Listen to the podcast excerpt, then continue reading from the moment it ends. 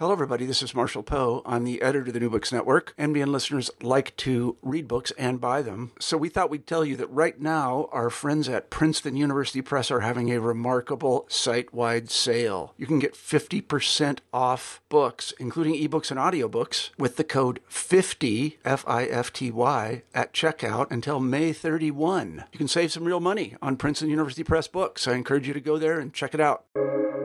Welcome to the New Books Network. Hello and welcome to another episode on the New Books Network. I'm one of your hosts, Dr. Miranda Melcher, and I'm very pleased to have with me today the author of a fascinating book titled Passionate Mothers, Powerful Sons, published by Simon & Schuster in 2023. This book looks at the mothers of Winston Churchill and Franklin Delano Roosevelt. Now, we are probably going to talk about those two famous men, but the book very much focuses on the women, Sara Delano and Jennie Jerome, to really paint a fascinating double biography of these two women who had really quite I don't even know how to put it into words. They, they seem to do everything in their lives and be everywhere, do all sorts of things. It's really quite a fascinating book. Um, and we have with us today the author, Dr. Charlotte Gray. Charlotte, thank you so much for being with us on the podcast. It's my pleasure, Miranda. Before we dive into your masterful book, would you mind introducing yourself a little bit to our audience and explaining how you came to write this? Of course. Um, I am a full time nonfiction writer, but I'm also a um, professor at Carleton University, an adjunct there. I have lived uh, half my life in the UK and half in Canada. And in Canada, I made have made my career as um, a magazine writer, political commentator, and I'm the author of 12 books of biography and history. And I decided to write this book because I have written a lot about women in history. And I was stunned when I was started looking at um, Churchill and Roosevelt on a project that, in fact, their mothers had been born within 100 kilometers of each other in uh, 1854, the same year, and into the same kind of one percenter society, into very wealthy families. So these two women were born into a class of society that had, where they had the same kind of assumptions about what women's roles should be as uh, daughters, uh, young women, wives, mothers, um, fairly restrictive by our standards. But I've learned that actually those we can be rather patronizing about women sort of pre suffrage, and we can sort of assume that they must have been so depressed about the restrictions on their lives. What I've discovered in the past has been that actually they had a remarkable degree of agency in their lives and had interesting and interesting choices. And with these two women, what particularly attracted me was that first of all, they um, the coincidence of their births, and then the fact they went in such different directions and were so different themselves. And secondly, that the biographers of their sons, two men who helped shape the modern world we live in today, the biographers of their sons have really been quite disparaging about them and um, shoehorned them into rather unfortunate stereotypes, which I think are unjustified very good reason to write about them. Um, and I think that also kind of answers the question of why write about them together? Well, the comparison, I think, as you've already highlighted, is absolutely fascinating, pretty much from the beginning through to the end. And I think I am probably going to go in that traditional chronological sort of order um, in asking you to tell us a bit about them, starting obviously at the beginning. And one thing I appreciated in the book is um, you do start from the beginning of their lives, but you don't sort of assume that they kind of come out of the womb and that's it, it all begins kind of from there. You also look at, well, but what are their parents like? What's their parents' relationship like? What might they have learned from being around them? So, given that they started in a similar place but took such different paths as um, they grew up, can we see any of that divergence as early on as what they might have learned from their parents? Or were they learning perhaps some of the same kinds of lessons at this stage? In the early years, they were implicitly and explicitly learning quite interesting lessons.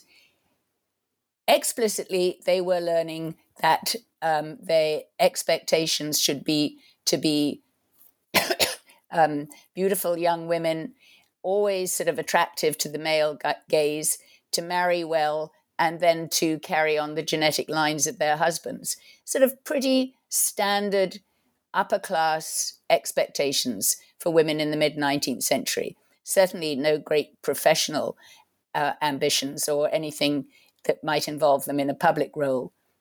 but implicitly, they were learning something else. Both women had came from very traditional families where the father was the breadwinner and the mother was uh, the carer at home. But the mothers, although they deferred to their husbands, in fact were very original in their own choices. So, Jennie Jerome, for instance, her mother was a woman, Clara, who had married this real freebooter. He was an amazing guy, Jennie's father, who was known as the King of Wall Street, but he was an entrepreneur, an insider trader. He lurched from f- making a million to losing it. And her mother, very quietly, left her husband to his flashy life in New York and took her daughters, she had three daughters, Jennie was the middle one, off to Paris um, because she knew that um, otherwise Leonard Jerome's rather flashy reputation would uh, stigmatize the girls. And in Paris, the girls learnt the wonderful ways of Parisian women, including dressing very well and flirting. So it was the mother who actually shaped Jennie's childhood rather than the father, who was in fact occupies a lot of space in any account of Jennie. Similarly, with Sara Delano, who became Sara Roosevelt, she was born into an even more established family than the Jeromes, very, very wealthy. And it seemed that she would live her whole life in this sort of aristocratic enclave in the Hudson Valley. but her father although he came from wealth and um, seemed to be sort of Mr. Solid, Mr. Um, deeply conventional, uh, he lost a fortune in one of the periodic depressions of the uh, mid 19th century. And so he, his fortune had actually come from the China trade, which was trading tea, silk, and opium, the fentanyl of its day. And he took his whole family off to Hong Kong, where Sara's mother had to deal with um, a totally strange world. She had a lot of children.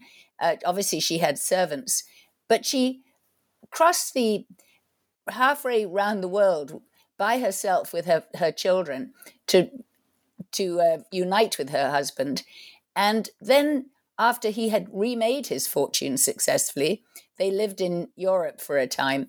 So both girls had quite exotic um, childhoods. But even by the time they were 13, 14, it was obvious that in personality they were very different. Jennie was a gregarious extrovert. She loved testing the um, limits on her behavior. She was also a brilliant musician. She practiced daily. She was concert standard pianist. and um, she uh, outraged her parents frequently. Sara was much more conventional and dutiful, but equally bright, uh, read widely. Both girls learned to speak French fluently, and in fact, Sara Delano Roosevelt was trilingual. She also went to school in Germany and learnt German. So these were talented young women from similar backgrounds who'd established their different personalities. And it was obvious that their lives would be very different. And in fact, one of the differences is um, again, if we're thinking sort of traditionally how we might think of women in that time, the idea of kind of being presented to society um, is seen as a huge marker in progress toward adulthood. And despite the fact that, as you said, they were born so close together, they both had, in many ways, kind of similarly international um, family, etc., they were not accepted at all in the same way by Manhattan society. Why not? It's the difference between old money and new money. Sara Delano, her family, you know, she had ancestors who'd come over on the Mayflower which was sort of a, a good as a Duke as good as a dukedom within the very stratified, rather snobbish Manhattan society. And um, her father belonged to all the right clubs, knew all the what was known as the Knickerbocker Society leaders, who were the old Dutch families who'd been in Manhattan for century, for two centuries, and so she was always going to be accepted. She would always knew that in America she belonged, and not just America, in the upper upper class of the East Coast. Jennie, in contrast, her family was new money. Her parents actually had fairly humble beginnings by uh, Mar- Manhattan standards, but nonetheless, they came from comfortable middle class backgrounds. But they were much too vulgar in the view of the um, people like the Delanos and too inclined to show off their wealth. Leonard Jerome, Jennie's father, built the most splendid five story mansion on Madison Avenue, which had a three story stable right next to it. And he had his own little uh, theater on top of the stable in which his proteges, who uh, young women who he took a deep interest in, uh, could uh, practice their arias. He loved music. And so Clara Jerome knew that her daughter would not be acceptable in the right circles in uh, Paris, in in Wash, in sorry, in New York, which is why she went off to Paris with them. Hmm. That makes a lot of sense, really. If you have the option to go to Paris, if New York is going to be a challenge, go for it, I suppose. Um, when I was reading this, I, of course, wondered coming in, kind of, well, how big a deal is it that one of them becomes a Churchill and one of them becomes a Roosevelt? Like, how much did those two marriages kind of shape their lives? And perhaps unsurprisingly, they really did have quite an impact, um, especially kind of early on. And yet, reading your book and reading about kind of them meeting their respective spouses and the process of getting married wasn't quite what I expected. Why did Jennie want to marry Lord Randolph Churchill? Why did Sara want to marry James Roosevelt? Neither of them quite sound like the most shiny prospect. That's absolutely right. In fact, what's interesting is that both girls shocked their parents with their choice of spouses. Um, and there was a surprise. Jennie met uh, Lord Randolph Churchill in the Isle of Wight when she was spending the summer there with her family. They'd had to leave Paris because of the uh, Franco Prussian War. And uh, she immediately had plunged into the sort of delicious yacht club society there. She met this young man who smoked um, 40 cigarettes a day. He had poppy eyes and was known to be wildly witty, but also rather rude and sarcastic. And he was the second son of the Duke of Marlborough. And they announced their engagement to Jennie's mother within three days of their meeting. And Jennie's mother was absolutely shocked, first of all, because Jennie's older sister still wasn't married, and it was usual that the girls would get married, the oldest first. And secondly, because it was so sudden, and Jennie was so young, she was only 20, but it was a love match, and the young couple sort of overcame all the opposition, not least from the Duke of Marlborough. Randolph was his second son, who was shocked that his son was intending to marry an American. Americans were not looked upon with great uh, favor in those days, and particularly because the only reason that anybody would marry an American in the Duke of Marlborough's eyes was if they brought a huge dowry with them. And uh, the, of course, Blenheim Palace, which is where the Marlboroughs live, was in dire need of uh, some spending on its upkeep. Jennie didn't have that kind of dowry, so there was a lot of opposition there. But as I said, the uh, the marriage went ahead because the two young lovers were so adamant. Similarly, with Sara, it looked like she was sort of heading for a gracious spinsterhood in the Hudson Valley, living very, very comfortably with her wealthy parents and looking after them and being a wonderful art to aunt to lots of nephews and nieces. Instead of which, she announced, or she she became interested in their neighbor, who was in the Hudson Valley, a widower who was twice her age. She was 26 at the time. James Roosevelt, who she met at a select little dinner party in Manhattan.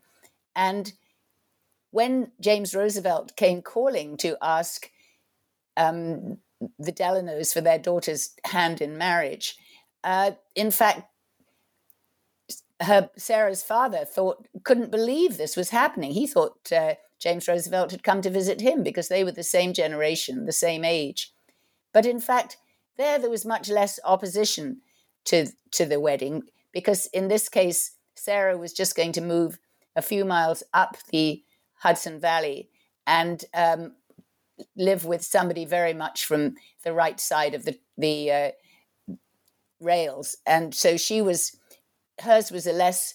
The only thing that was really shocking about Sara's wedding was how much older the the groom was. Nonetheless, the girls made their own choices. They did not uh, wait for their parents to put the right suitor in front of them. Hmm. Which is not traditional, right, for that time and place, um, even with the kind of varied levels of outrage each of them um, had to kind of overcome, still not exactly the norm. If we then extend to the kind of next phase of each of them, because again, the timing is really quite distinct here, um, how did they each approach motherhood? To what extent, in that sense, were they also sort of pushing back against these norms and expectations, or more in line with kind of what everyone else of their class and time did on this front? Well, Jennie's son, elder son Winston, was born only seven week, seven months after the the wedding, and she was still very young. She was still only twenty, and so she, both by inclination and also by custom, she didn't spend a lot of time with Winston when he was a small boy. She did what many of her circles and the sort of aristocratic uh, folk in those days did, which was to uh, farm him out, found him a good nanny, um, left him to the care of the Mrs. Everest, the nanny, plus various servants, and continued with her very sociable life in London. She's been since reproached for being a terrible mother. She wasn't doing anything that, in fact, uh, other women in her circles didn't do, where nannies were the norm up until the, uh, the age of about eight, and then little boys were sent off to boarding school. That's exactly what happened to Winston Churchill. So it turned out that the first boarding school he was sent to was actually a really horrible place, like something out of Dickens, with the, a very sadistic headmaster. But uh, many young children from um, noble households attended this school. So it she wasn't as I said, doing anything unusual. It was Sara who proved to be much more unusual because Sara was had a very difficult birth when Franklin was born. She was in labor for a long time. When he the baby finally emerged, ten pounds, uh, he was blue and looked um, very weak, uh, and she he was revived luckily, but um, she was told that in fact she should never have another baby from that moment onwards, she just focused all her attention on uh, Franklin. She sacked the nanny that her husband had found to look after this child, and she nursed him. She breastfed him till he was a year old, which was very unconventional at the time. Jennie had never breastfed Winston. And she was determined that she would look after every minute of his day. And this was the unconventional behavior because uh, she would barely let him sort of leave his infancy. She wept when she cut off his baby curls. He was five. She kept him back from the posh boarding school where he was meant to go to, Groton. And he, she stayed very, very close to him in a way that others commented on at the time. Hmm. So interesting there that Jennie is more um, unusual in terms of marriage, but then conventional in terms of motherhood. Sara, the other way around. Again, this is, I think, why the comparison, the double biography, is so fascinating in this case. Um, and there's another kind of big milestone that they experience similarly. It might seem like we're rushing to talk about the situations they were in when they were widowed, but in fact, they were both not that old when they were widowed. It wasn't the end of their lives at all. What was the situation that they were in when they were widowed? Kind of what were the questions they had to grapple with at that point? I found it fascinating, actually, that uh, both women really showed um, after both uh, after the grief of losing their husbands, the upside of widowhood in a society where women had very few rights. Because as widows, they had more rights because they could own property and uh, were considered sort of out in the world than they had they would have if they had never been married. But their marriages actually had gone in different directions. Jenny's marriage was not uh, the happily ever after dream that it looked like it might be with the great love match because Lord Randolph Churchill was a really difficult man and he was ill. They thought at the time it was syphilis. It could have been a brain tumor, but it was certainly something which uh, gradually eroded his health and his spirits and his brain. And he became really a horror to live with. And he, Jennie stayed loyal to him, not faithful. Jennie had several affairs, but so did he. And he was constantly sort of very, very cruel to her and wrote terrible letters to his son, Winston. So when she was widowed, she actually was freed of the burden of looking after a very difficult husband and could focus on Winston. What she didn't have, however, was money because um, she had she and Randolph had been wildly extravagant. They were always sort of lurching from financial crisis to financial crisis, and she was left with what many people at the time would have thought was a perfectly adequate income of several hundred thousand pounds a year. But at the time, and with her spending habits, she ran through it and was soon at the moneylenders. It was a very difficult situation for her. But it did mean that at this point she could focus on Winston and what was happening to him, and also make a few initi- take a few initiatives herself and sort of spread her wings and try different activities. In in contrast, Sara, grief struck when James dies, and Franklin is about the same age, sort of nearing twenty when his father dies, as Winston had been. Um, but now, of course, Sara, she is has never had to worry about money, and certainly doesn't have to now. So she has all the all the funds in the world to do exactly what she wants, and what she wants to do is look after her darling Franklin, my boy, as she always calls him. Um, ensure that he has a sort of smooth progression into law school. She was hoping he'd. She saw his future as being uh, a, a lawyer and then a perfect country gentleman like his father in the Hudson Valley. Um, and she never, ever, as far as I can see, had another suitor. She remained a widow for the rest of her life, a very wealthy, very attractive widow. Whereas Jennie, who was always used to having a man around to in, supposedly to pay the bills, she did not uh, really feel comfortable single. And she would go on to have two more marriages both to men the same age as her son Winston. So while Sara had married a man twice her age, Jennie would marry for her second and third husbands men who were half her age.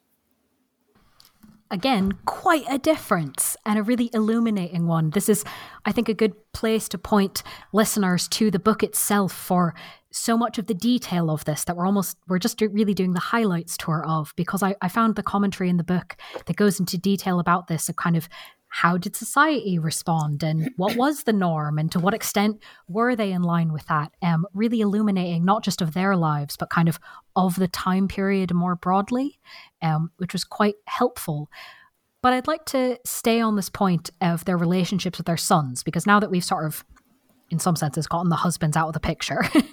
um, the sons really continue to dominate both of their lives. Um, but as you've already described to us, the kind of different relationships they have with them in their childhood continue to kind of develop in different ways as the two boys become men.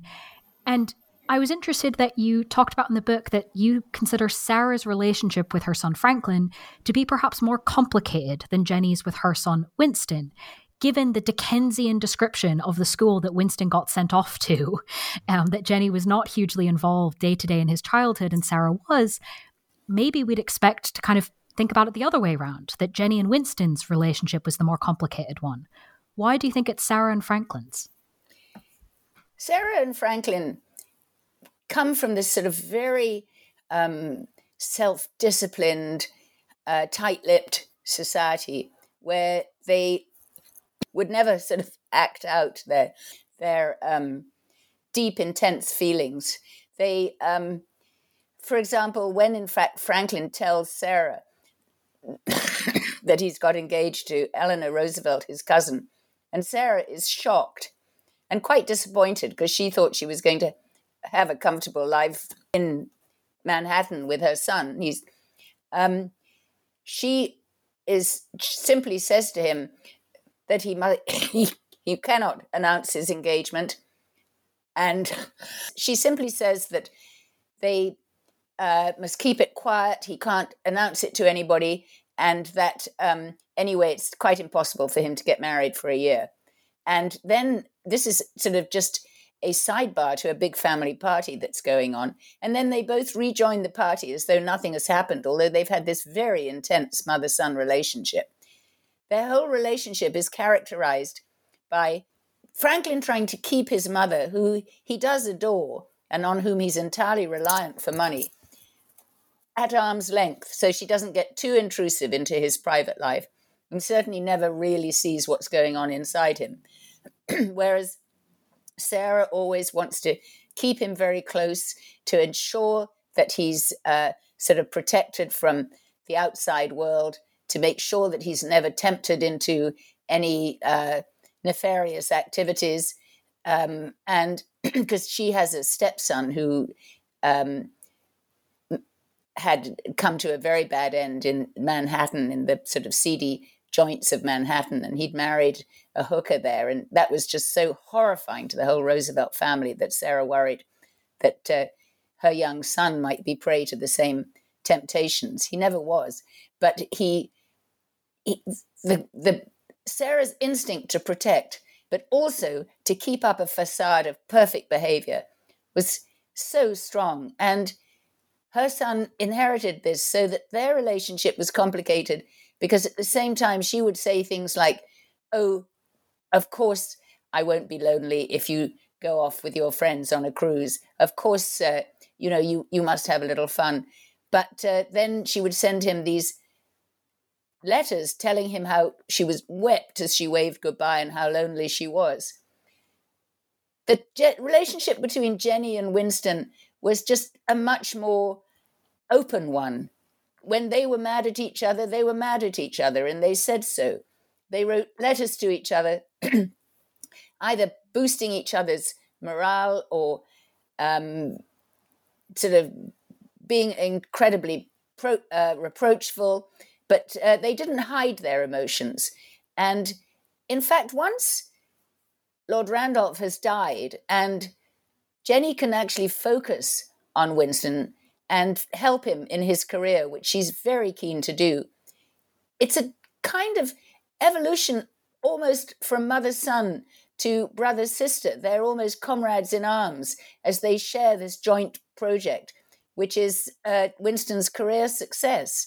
And Jennie is busy doing things like she has a wonderful network of uh, everybody in government and in the armed forces and in the media world and she's always pulling strings to try and uh, promote her son's interests and career prospects. She gives little dinner parties uh, and invites important people so that uh, Winston can impress them. In fact, Winston says about her, she left no stone unturned, no cutlet ungrilled, because uh, she worked very hard to ensure his success. and at the same time, she is str- struggling to stay afloat financially. And so she starts various initiatives, including, first of all, a literary review, and then she writes a, a memoir. And he advises her sort of editorially on what she should be doing. So it's it's a very comradely relationship and a very um, uninhibited one compared to the uh, Roosevelt relationship. And of course, these relationships are not happening in a vacuum. Um, not only do we now know loads about FDR and Winston Churchill, um, but there's a ton of things going on here, right? I mean, for one thing, we're talking about the transition from the 19th to the 20th centuries. We're talking about empire changing. We're talking about globalization changing. We're talking about all sorts of things. How did Jennie and Sara respond to kind of all of this shifting around them? It's interesting. Both women, um, as I mentioned, had come from these very traditional backgrounds, uh, although very different in terms of the sort of financial comfort.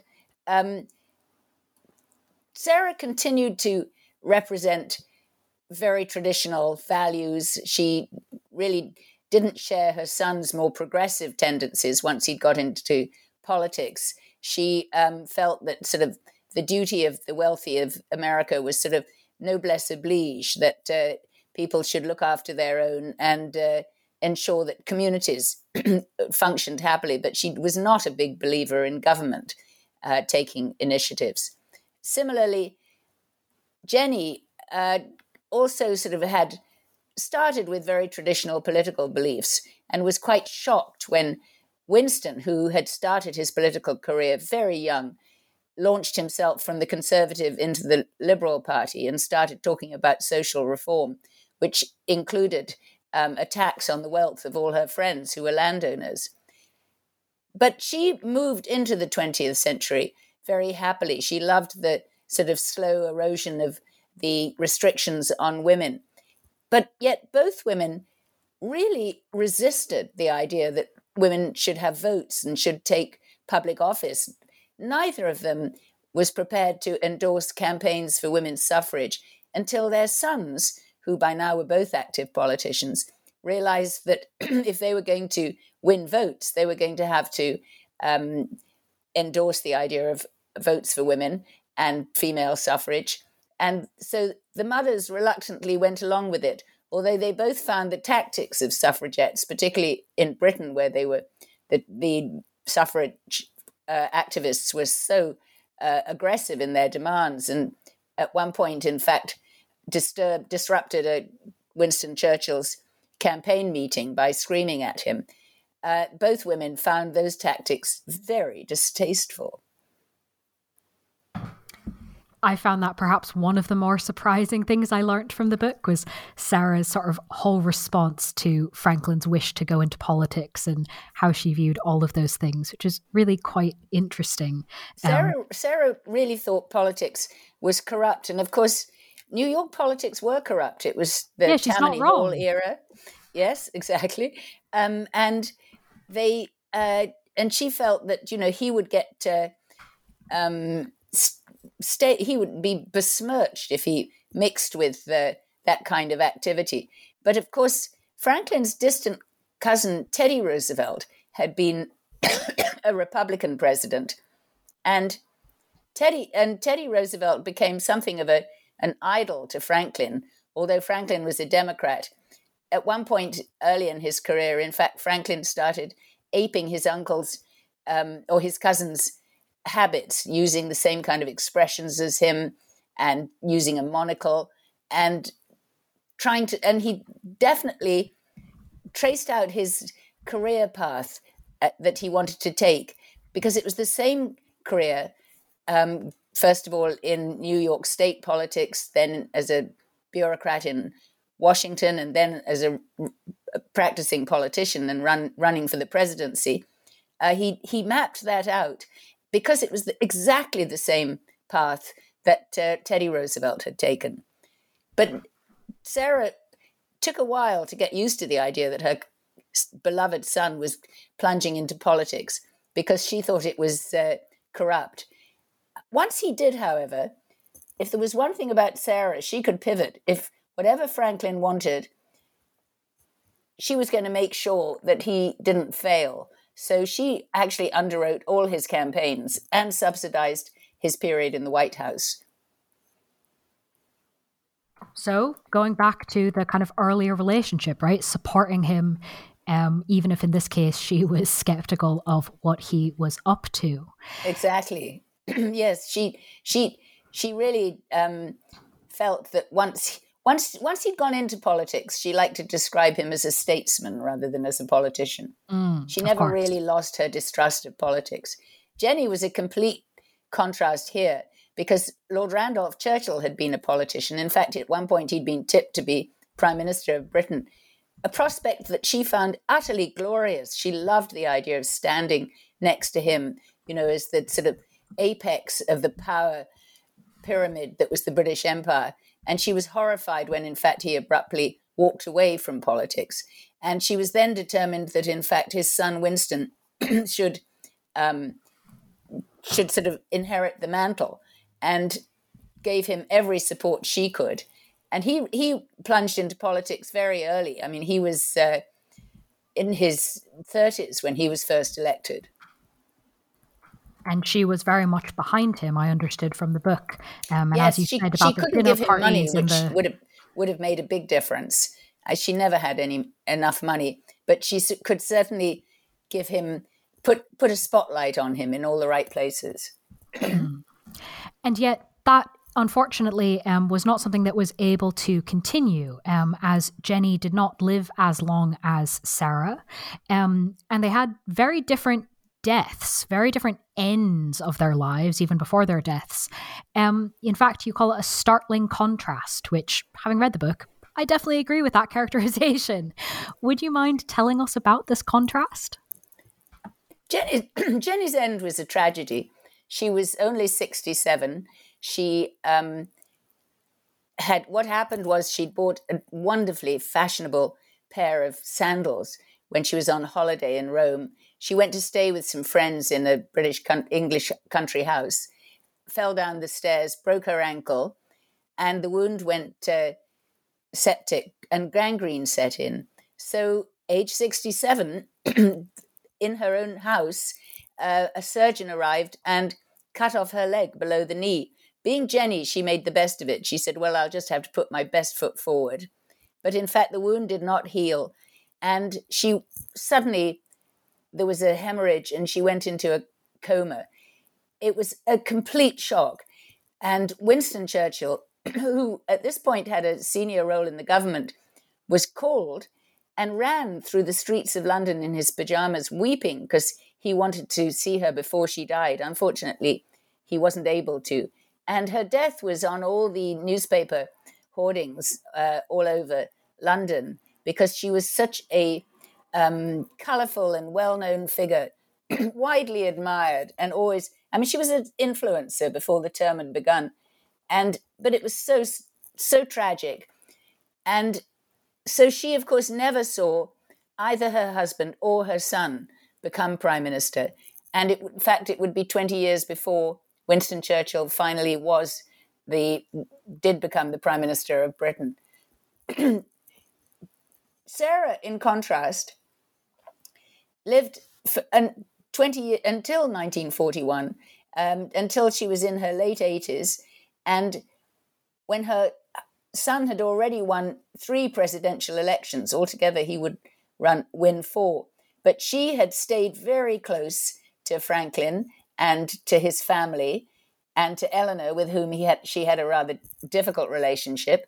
Um, and she had kept her house, Springwood, in the Hudson Valley, in a little place called Hyde Park, as the um, sort of the retreat that Franklin loved to go to when he was sort of needed a rest from the hurly burly of Washington, he would always go and stay with his mother in uh, Springwood.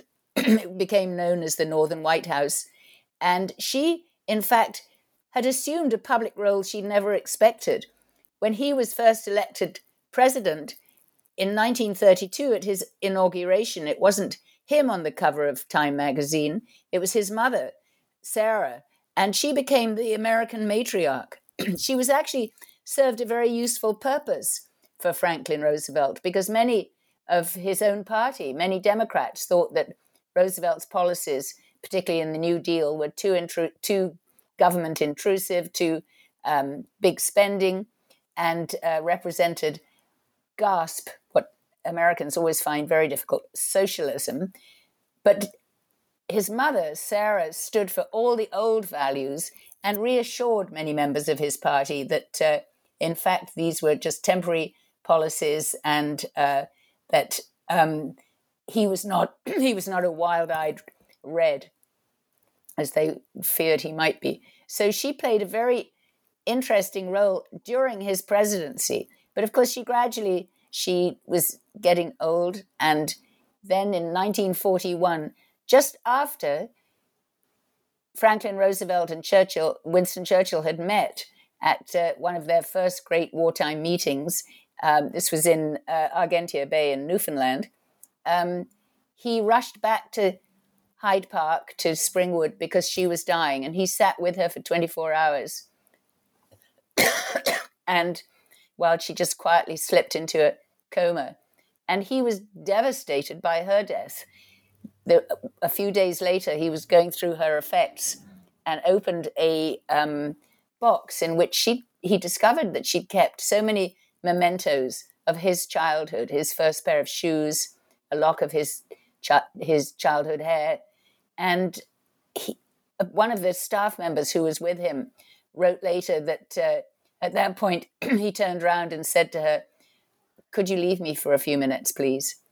And she said he had tears in his eyes, and it was the first time that any member of his staff had ever seen him emotionally touched in that way. Usually, like his mother, he'd kept his emotions well under control, but on this occasion, he couldn't.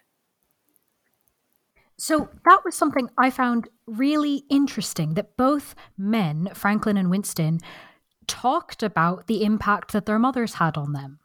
Um, and clearly, from those stories, were incredibly impacted by their deaths.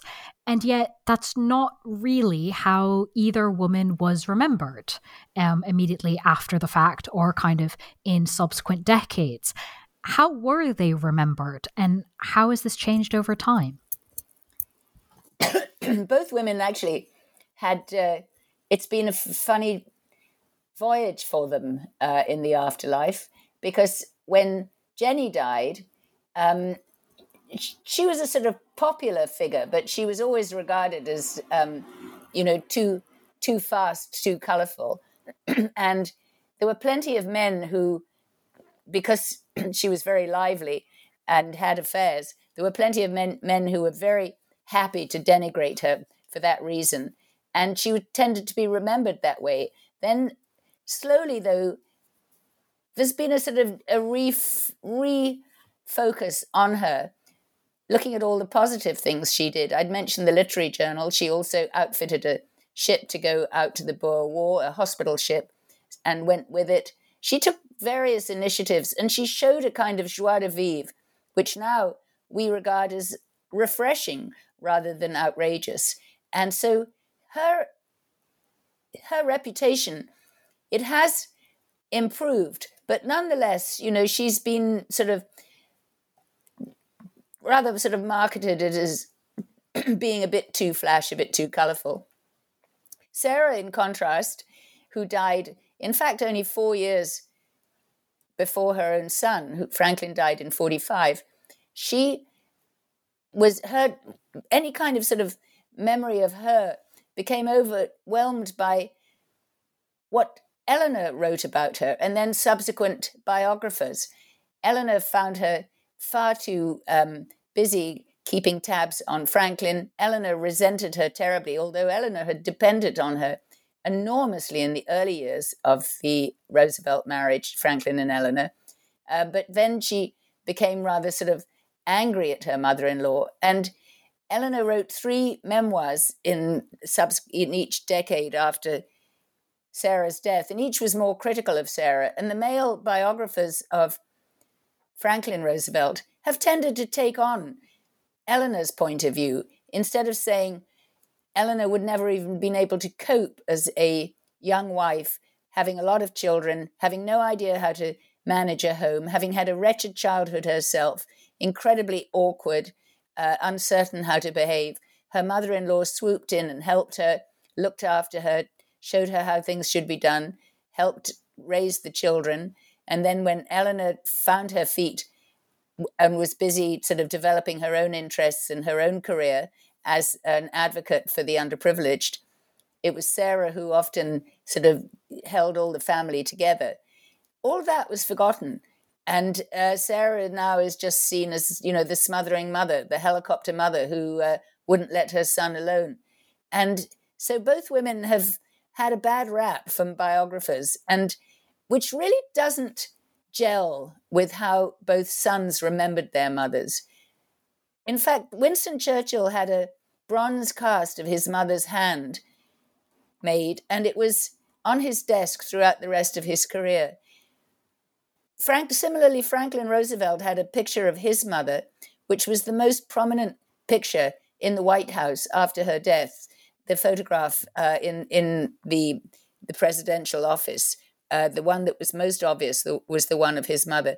So both men did acknowledge the incredible influence of their mothers, but uh, since then, the, um, their influence has been minimized. Well, until you've revived them in this book. Um, and I think that that speaks brilliantly to the contribution that this is making. Um, and kind of brings us neatly to the end, really, of the book and the interview. But before I let you go, um, I'm wondering if, given kind of the, the number of biographies you've written, the masterful job you've done in this one with the double biography, might you have your eye on a future subject or something else you might be working on next? I definitely have. I'm intrigued at the way that people reinvent themselves. They switch from one identity to another. And so I'm thinking of a book where I choose six to eight individuals who used the opportunity of changed circumstances or cross in some cases crossing the Atlantic uh, to become another person and uh, to reinvent their lives and not feel bound by the um, the jet- genetic pool into which they were born. Huh. Well, that sounds very intriguing. Best of luck with that project. Thank and you. While and while you flesh it out, of course, um, listeners can read the book we've been discussing, titled Passionate Mothers, Powerful Sons The Lives of Jennie Jerome Churchill and Sara Delano Roosevelt. Charlotte, thank you so much for sharing your time and expertise with us on the podcast. It's been my pleasure.